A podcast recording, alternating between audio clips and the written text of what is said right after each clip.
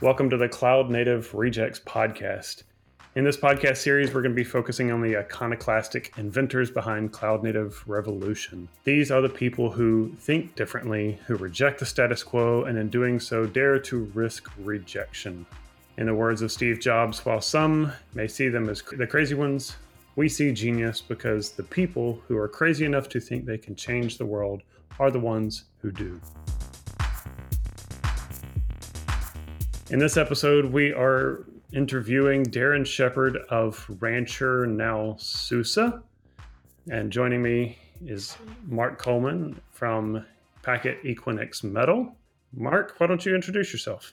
Sure. Thanks, Vincent. Yeah, so as you said, my name is Mark Coleman. I'm Director of Developer Relations at what most people would know as Packet, but is now part of Equinix as Equinix Metal. I'm Vincent Batts, uh, working with Kinfolk and their engineering team. And many people have seen seen and worked with me in the container community from the bottom to the top at this point. So, kicking off, Darren Shepherd, glad to have you here on the show. I'm glad to be here too. This will be fun. How do you feel about SUSE closing yesterday? Uh, pretty darn excited. So um, this has been many months. I, I can't. I don't know the date of when we announced the like in, intent to acquire or whatever it's called. It felt like September, even earlier, August maybe. Yeah, I don't know. It's just it's felt like an eternity, and so you know we haven't legally been allowed to act as one company until the deal officially closed, and so it is officially done as of December first, and so now we get to actually do real work, and so uh, I'm very excited. I'm extremely excited about the future. You know, I think this whole SUSE Rancher thing will end up going well. And and so, I mean, as far as anybody who would have been successful in rejecting the norms, is there any point in your journey, Darren, that people have actually accused you of being mainstream, or has it been? um, no, I don't think I've been accused of being mainstream for sure. Coming from Rancher, who's you know uh, pretty well recognized as like a you know leader in the Kubernetes uh, market, it's it's a little strange because I have a a history of even you know even though we're a, a, large Kubernetes player of being very critical of Kubernetes. So even in the stream that I work in, um, yes, I have, I'm I'm not even yeah considered anywhere mainstream there.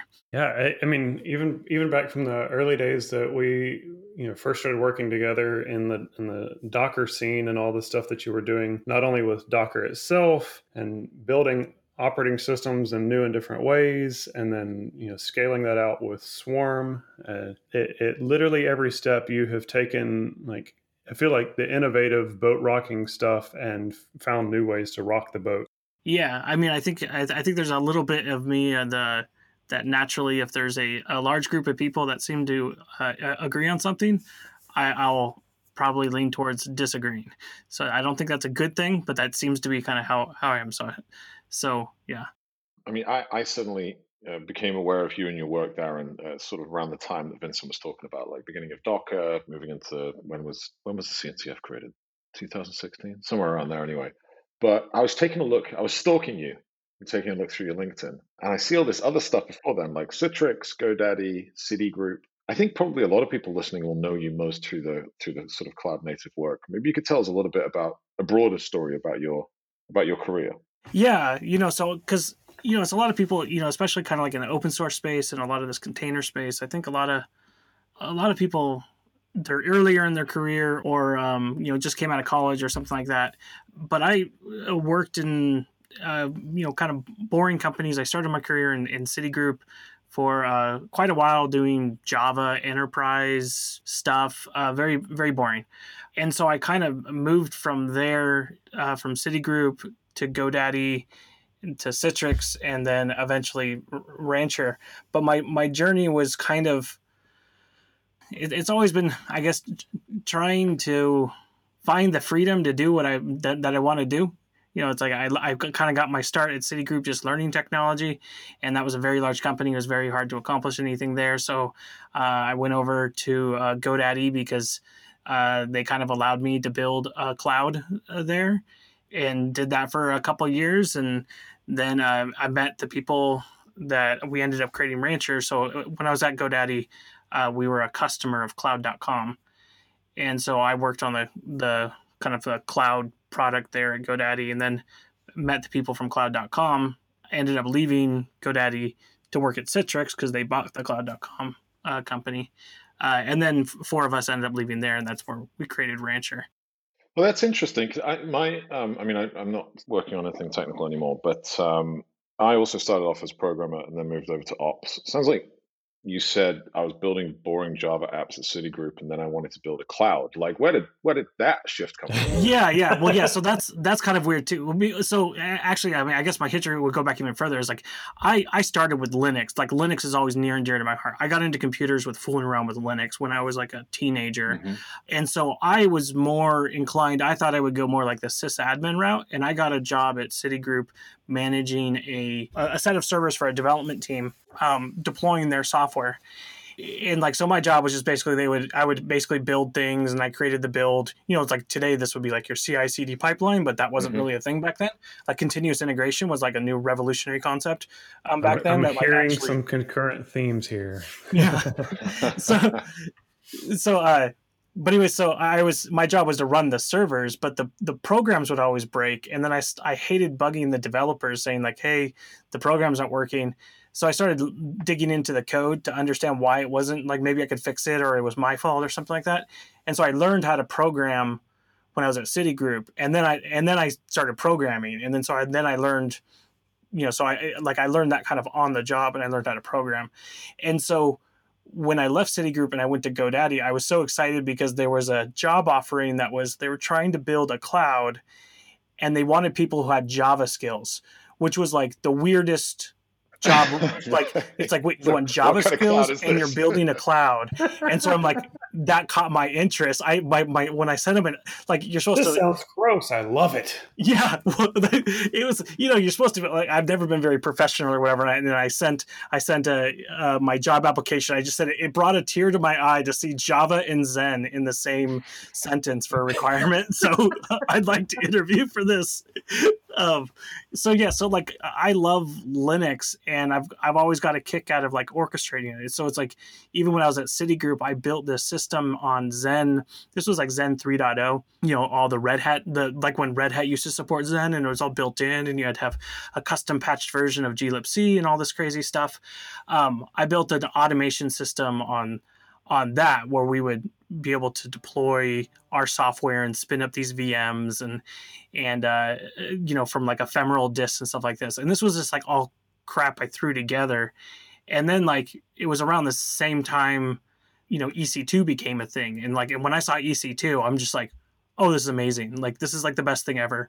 This is what I want to do. And then I got into eucalyptus and, and because of like fooling around in that space is kind of what ended me into working with like cloud.com you know they ended up being a, a competitor to Eucalyptus. Yeah. So is it fair to say that from the operations point of view, uh, because you were trying to basically figure out why these things were breaking, um, you learned to debug before you learned to code? Yeah, yeah. I mean, and, and that's that's that's kind of what it like. Because my my my my first thing of like learning how to code was you know, back in the Linux days, you used to have to like down download, like you know, compile, make, make, make, install everything and something wouldn't compile and I wouldn't know why. So I, so I'm like, well, this isn't working and it's you know the compiler's spitting out all this garbage I don't understand. So I saw I taught myself to program so I could figure out how to run those programs. Like that was my mm-hmm. entire like the only reason why was was really was that which I can relate to that completely. and, and, this is the funny thing too. This is how stupid I was. Was that like it was like uh, I, am like okay, well I should learn how to program so I could you know troubleshoot what what's going on and why I can't get this program to run. So I looked and and there was C and C plus plus, and I'm like, well plus plus that sounds like it's better i'll learn c plus plus like so i learned c plus plus which was completely useless at the time because everything was still in c you know but it was like that that's got to be the better version, right? oh, that's amazing. When, when I was a kid, I picked up C++, and I can't even remember why. I wanted to program, and I went to the library, and they used to have this microfiche thing, right? Because they didn't have everything in the library, so you could look on it. And I was like programming, and I, for some reason I chose C++. And back in the day, you used to be able to pay 50 pence to order a book, and then they mm-hmm. put a little slip of paper through your door when it arrived. And when I went to pick it up, it was C++ for Dummies that I'd got And I remember the librarian saying to me, I must be a real dummy because I don't even know what C is. yeah, it, it's it's so funny because I learned, you know, so I learned C. That was the first real language I learned. But like my first exposure to programming at all was actually when I was like 12. I learned BASIC. Mm and I learned it and I just thought it was the stupidest thing. And actually, because of that, because I'm like, this is so tedious and annoying and it's so dumb, I, because of that, I specifically avoided programming. I didn't want anything to do with programming. I just thought it was a terrible idea. So I avoided that. I, I studied mechanical engineering in college for many years before I decided that I have no skills in that area. The, but C was actually the language that kind of introduced me to the idea that programming is not terrible. But then, ironically, it's probably one of my most disliked languages is C at this point. What you don't like templates? yeah, yeah. No, I, I, I but generics, generics. We're still arguing that for Golang. well, you have to first clarify what type of C plus is this modern C plus or real modern C oh, or C with with classes. no, and, and, it's interesting though the the same kind of like um, Mark, you you have the same kind of journey of of going over into the kind of the CI testing bit, and like I like making the things work and working your way back from from that side. That that sounds like a very similar journey there. That's exactly right. Yeah, I got sick of sending. I, my my thing was I'm sick of missing deadlines because we couldn't do all the testing. So then I moved from being a developer into what we would now call DevOps, just because it was scratched an itch, basically. Yeah, I mean, I've always sat in kind of a weird weird position that like it's like I like I genuinely like programming at this point, but I very much like you know systems and Linux and uh, orchestration and those things.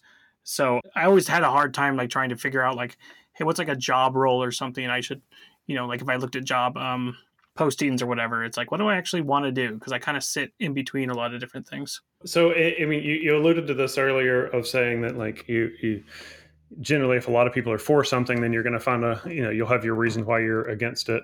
You know whether that's Kubernetes or System D or whatever. Um, yeah and and I do, I do think that there's a fair amount of like people that look forward to seeing your hot takes on Twitter. You know, like what thing are you going to drag through the dirt, whether it's Istio or otherwise. Part of this is like in finding which thing you are going to grab a hold of and you know make it work, and and having a hot take on like which things are out there that are popular that you're going to either you know go against the stream on. You it, you can't do that for everything. So what is it in your your recipe book that says like there's a lot of norms out there there's a lot of things that get popular which ones do you see or that bubble up to the top of like this is actually one that i'm going to make a difference on whether it's building your own operating system or you know stripping kubernetes down to the bone yeah i mean i don't think it's like really like that conscious of a, of a thing where i uh, intentionally am looking for you know because it's like I think I'm kind of no different than most other engineers where some problem sparks your interest and then you just want to solve it. And so, you know, so it's kind of like my reputation or whatever on Twitter is I just complain and I say all these terrible things, which is I, I realize it's just not good in many ways, but but um but it's like uh, what happens is the the stuff I'm saying on Twitter is usually because I'm working on something and I'm frustrated, and so it's not the best outlet, but that's that's what I end up doing, and so it's usually like I just I want to accomplish something, and then I don't know, I find some some text. So it's like the nice thing in the position that I'm in, you know, with with Rancher is like, you know, historically with Rancher now with SUSE, but but is I've always been in a position where I could be kind of sit in front of a user and and listen to a user, and you know they're like, I want to accomplish X, Y, and Z.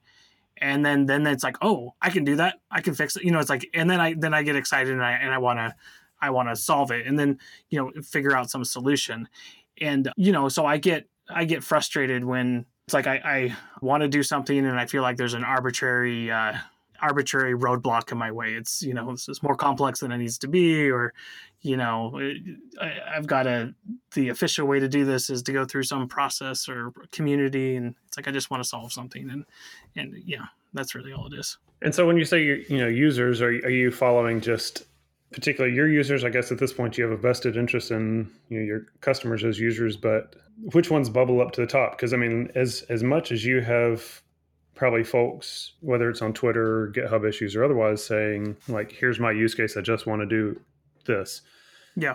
You probably have, especially even with some of the hot takes and otherwise, you probably have just as many people saying like you can't do this or like you know like that's not how it's done. Stop trying. I mean, so so which one of those like bubble like bubbles up? Are you just like, uh, you know, how, how do you see through that noise? Well, yeah. Well, I mean, because it's like, it's usually like, I mean, because there's definitely there's a lot of people who like will tell you like, oh, it can't be done or this is not a good idea or whatever. But I, I think the majority of it for me is just being kind of dumb and naive of like, well, it seems like it should be easy. Like, why not? And then people say, no, it's not. And it's like, well, I don't believe you. So, so you know, it's I, I kind of have to learn for myself. Uh, you know, it's like I have to kind of fail for myself to to really believe a lot of things. Um, and and I've definitely seen that. You know, it's like I was not. You know, it's like I, I wasn't particularly positive, let's say, about a lot of aspects of Kubernetes, and in the process of effectively kind of fighting against it or trying different things or or trying to prove that I'm I'm right or they're wrong or whatever, uh, you know, I basically came to a lot of conclusions that no, in fact, that was the best way to do it, and they really know what they're talking about.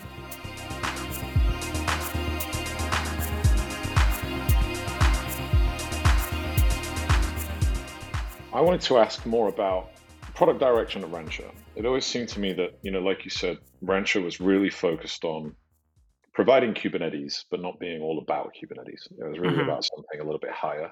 It's almost as if you guys had seen a problem. It's as if you'd experienced a problem and you wanted to solve it for everyone else. Can you talk a little bit about that?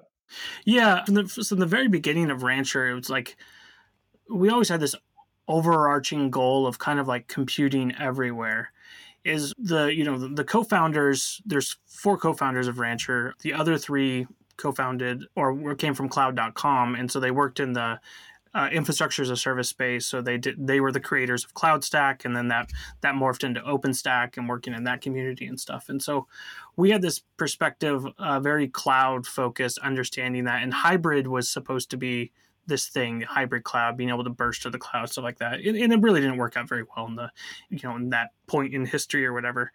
So when we started Rancher, we really wanted to enable. It's kind of like how can we build the overlay cloud or something? It's like we just saw that there's a possibility to bridge these things together and so that was kind of like our overarching goal. That's always been the, the, the, big goal of the company. And so we saw containers as an enabling thing. Uh, and then eventually you know it's like containers was the enabling technology and then there was needed to be an orchestrator for it and there was kind of some orchestrator wars. And then eventually kubernetes won out and and so then we supported kubernetes. But it's always for us has always been just kind of a means to the to the end uh, of just accomplishing you know how can we let, allow people to run kind of compute anywhere. I mean, you mentioned earlier that the hybrid thing didn't work out at the time, but it seems to me like there's a lot of excitement there right now. And this, oh, you know, sure. this idea yeah. of being able to orchestrate applications across kind of anywhere seems to be finally getting some traction. Why do you think that is? Yeah, well, I mean, because so the thing was like the the ability to to do hybrid before when we were talking about virtual machines was was just too hard because the technology wasn't there because we didn't really have anything that was close to a portable asset. You know we just we didn't even have a common disk image you know? It's like there's vmdk versus ami versus qcow you know so it's like there's just no portability whatsoever. So when docker came out i mean it was immediately obvious to me of like hey this is going to enable a lot of stuff. It's like I, I, think I've made this statement before. It's like one of the, the, the most important thing that's probably is going to come out of this whole container spec it, or container space is really the OCI image. Is like the fact that we've created this portable image of this thing that has some assets, and it's a tarball. You know, it's like we created an entire industry around a tarball. Tarballs. yeah, it's like this crap never dies. Um, you know, uh, but uh, but yeah. So the it's so containers enabled that of like I had some unit. Like I just I didn't have a unit I could move between anywhere. So like now I actually have a unit. It's the container. And you know, how do I do that? Well, that's Kubernetes. And and so that's really what has kind of enabled it. So like that's to me like the transformation of why this is made made possible. And so like now hybrid cloud is definitely a thing. And I think what's even more exciting, which is like I've been focusing a lot over the last uh, year or so, is the edge space and that's where I think mm-hmm. it's going to really blow blow up because as I said like when we started the company we were we were looking at this idea of computing everywhere. And and we were so kind of myopic at this time of like oh we just want to bridge clouds and data center. Never even considered like the entire edge world. And the edge world is probably a larger space. I don't really know that um, actually but like i would guess it's a larger space mm-hmm. than the than the data center space or or the cloud space because there's so many compute devices mm-hmm. and, and and there's like long-term ways that they've different people have tried to do it and they've arrived in silos but now they're converging with this kind of Kubernetes cloud native way. Yeah, and like so the the you know like K3s and those project like you know the stuff we've done that I mean it was all a complete accident. It's really opened my eyes to it. It's like there's a huge opportunity there. Like just the fact that we can get this this incredibly complex technology to work in these environments just opens up a huge amount of possibilities. And so I'm super excited about that of like there's just there's a massive opportunity in my mind of just being able to bridge all of this because it's not it's not about like i'm going to run some application that like dynamically runs you know on the cloud and then on the data center and then on the edge it's about having like a common approach to how you run software no matter where it is. So it doesn't really matter if it's on my laptop or if it or if it's in the data center or if it's on the edge. I can use the same approach the same techniques because that's that's what we've been seeing is driving kubernetes on the edge is that like re- people really just want it's like the, the software they want to run is more complex. So they need like the same technologies that you would see in a data center to run on the edge, and they need the pipeline and all that stuff. So, so given that you started with uh, cloud using Java and the promise of Java, are you circling back to? Could you say that you're circling back to say one approach, run anywhere? Maybe I, I don't. I like the idea of WASM. Like I think uh, you know, or you know, WebASM or however you're supposed to say it. But like, so maybe we'll just all circle right back to that. And and uh, but no, like I don't think it's. I see. This is the thing. Is is like I think the idea of like the Java write once deploy anywhere, even that had its its shortcomings. And it's not about like enabling this idealistically perfect solution that just runs everywhere. It's like I just need like the enough commonality. You know, I just need the main things taken care of. So it's like when we're talking about running Kubernetes on the edge, it's like it's not exactly the same as a data center. There's a lot of different considerations. There's a lot of things unique to it but it's close enough that I get a lot of benefits. And so, you know, it's it's not this perfect technology or, or, or anything or even approach, but it's it's good enough. Um, and, and, and that's you know usually what wins out is the, is the thing that's good enough that we can you know build an ecosystem around. Can we touch on K3S a little bit more? Because obviously, or maybe not obviously, maybe we need to check that. Like the way I've read about it is like tiny distribution, good for using at the edge. Yeah. What's interesting to me, I mean, this is obviously a vital piece of the puzzle and it's and it's been superbly i checked before and it's uh, on, on github and like the success has been runaway with k3s but when i look at edge i'm thinking about all the other things around it right? Like networking becomes interesting. Mm-hmm. how do you do multi-tenancy if you're on a on like not even a rack full of machines like a couple of machines? I'm a, i'm assuming that you've been thinking about this more than i have.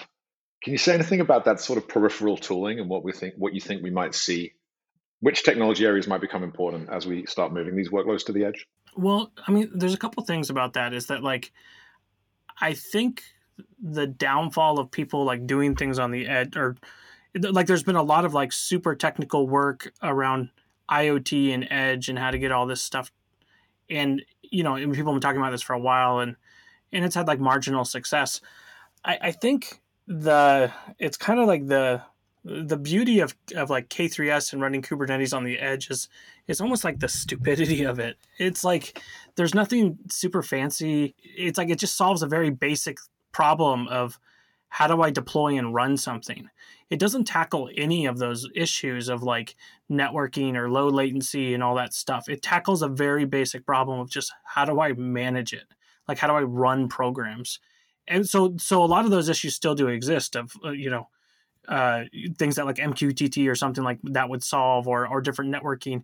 And so those spaces, I honestly don't have a lot of insight in how those other problems are going to be solved.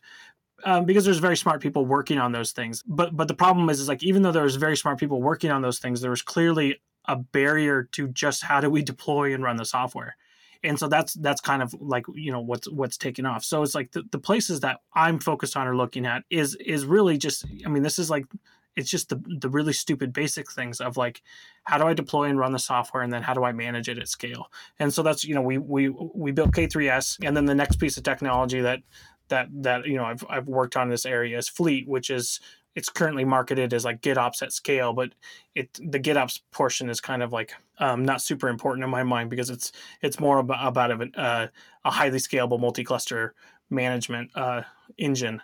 Picking on you a little bit, but when you have a project that, like K3S that's gotten so big, and and it seems like I, I run into conversations about it all the time, whether it's like we're we're using K3S as like our management kind of management node control plane to launch whether it's cluster api or other things like this or talking to folks in like the Tekton knative world and it's like k3s is so small that when you just need like minimal time to launch a instance get a, a kubernetes thing up and then run some functions on it it's like k3s is the common choice now for so so so many use cases uh, and they're not always on the edge, but they are kind of that minimal, like off to the races as quick as possible. So what you know now you've got something at scale. So when when when do you have that same kind of like expecting to reject now other people's use cases being like no that, that's not how it's done. You you know sometimes you're on the outside of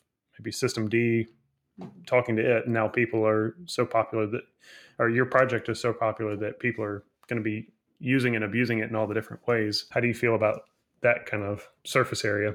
Yeah, I, I, mean, I, I love it. So the the thing about K3S is like we marketed it towards the edge, and there's a clear business opportunity there, um, and that's worked out well. But that is not the actual reason for its popularity. I think is like the popularity of it is just how easy it is to run because it's it's seen more. I my my guess is going to be it's run more often laptop CI/CD test, even in cloud. You know, simple setups or whatever. It's kind of like the beauty of what like what we created with K3S was like we just turned Kubernetes into a widget. It's just like you just turn it on and it works and I don't have to think about it and then I can just start consuming Kubernetes. I I love that cuz it's like I love to see people using it in a bunch of different ways because there's something about it of like when you make when you make this technology so easy to consume, it sparks people's like creativity of building something around it or on top of it. And so, you know, you see a, a lot of interesting things like Yeah, I was even just looking at the crazy crazy new one this past week of was it Meek Meek G's Yes, that's what I was I VKS with System D and I was like, Oh, that's that's crazy. It's almost like a dbus API. yeah, like I, I, I saw that and like I I commented, I'm like, I'm torn because it's System D, which I have some opinions about, but man, this is cool. like this is such a cool use case, and I really like what you're doing there. So yeah, like I, I love that. Or you know, there's there was another project um, K3 AI. I mean, I guess that's somewhat self-serving because that, that came from SUSE, but this was this was you know before um, you know we had become one company or whatever. But they had they took um, TensorFlow. I'm not I'm not I don't know a lot about AI to be honest, AI ML space. So they took TensorFlow and a bunch of things and they just package it in some really nice little units so someone can spin up and get like Kubeflow and those things running. And it's like that's cool. You know, it's like if somehow this technology allows uh, people to leverage, you know, AI and data scientists can use it, like th- that's cool. So I love it because, like, I think there's a whole use case of like treating Kubernetes as just more of like an application server. I mean, I think it's a very advanced thing to create operators and whatnot, but as it makes sense of like if you're a vendor and you're creating some complicated application and you want to deploy it on premises how do you have the customer deploy that? Well, it's like, well, you can bundle it with Kubernetes and run, you know, sort of just write all your stuff as Kubernetes native and maybe write some operators and whatnot. And then, you know, bundle that all together as one unit. Well, K3S makes that really easy. It's really easy to kind of package that all up into like I've been toying around with this idea of like, you know, it's like it's like application clusters or whatever. It's like single purpose clusters that are just to run one application. Um, you know, so it's it's more of like an appliance cluster uh, and, you know, and K3S enables that because you know you don't have to worry about all these things. I think it, it, it goes to you know even with the overarching story that it it's one of those that when K3S was launched, I heard a lot of people being very dismissive about like that's just a toy that was like a weekend hack. It won't be sustainable. Nobody in production is actually going to want to use that. And that's just not been the case. And so it's one of those like you know, rejecting the norm kind of times of like you can't do that. Let's that's not how it's done. I love it. And I like that, you know, it's like I you know, I think there's a lot of value to let's say like the Kubernetes community, like the community process and that approach of how to de- you know develop something. You go through the steps and everything. There's a lot of value to, of that. You know, it's like Kubernetes. The community produces an amazing, um, you know, piece of work there.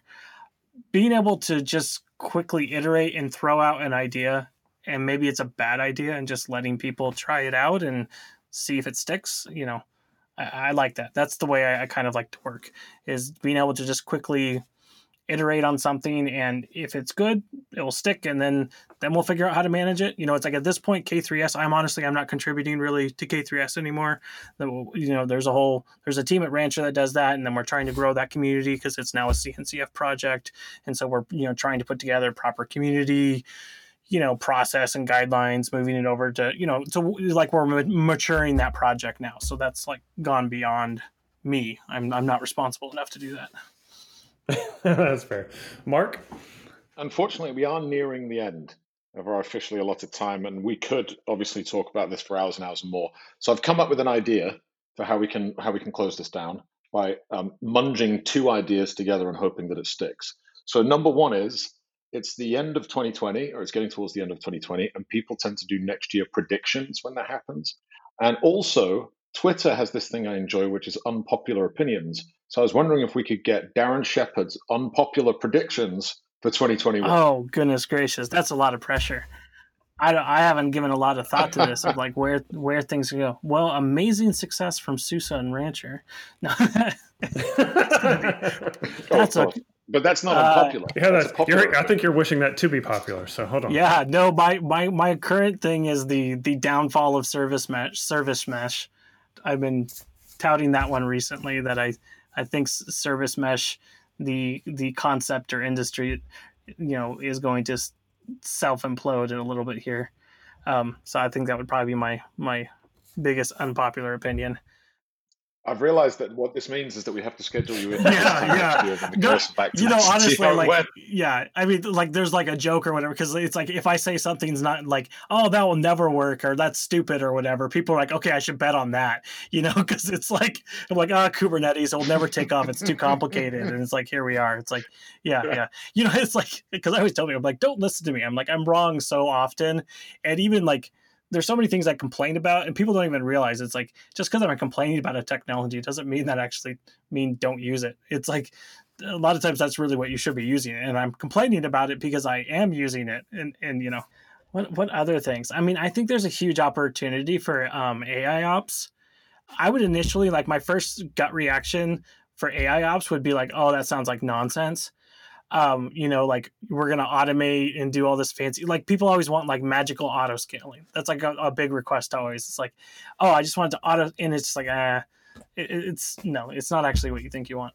Um, but no, I think uh, there's actually a huge opportunity for AI ops in changing the way that we do um, monitoring and alerting process, like basically processing metrics and log data and stuff like that of detecting anomalies and whatnot. I really think there's there's going to be uh, some interesting things that come out of that space over the next year. So perhaps the unpopular opinion is the is the death of service meshes, uh, and the, the the neutral opinion is the uh, is is the rise of AI ops or ML. Yeah, there, I'm trying to think. Is there any other unpopular opinion? Um, I can I can just say some arbitrarily arbitrarily mean things about Red Hat. I'm sure. okay, seems like a great. Moving on. That's when the, the stage hook comes yeah. Yeah. Super. Well, Darren, good to have you on the podcast, and look forward to seeing the big things from your continued efforts at the Rancher Labs. Me too. This was fun. Yeah, this was really fun, Darren. Thank you. All right. Well, that's a wrap. Thank yeah. you. All right. That was fun.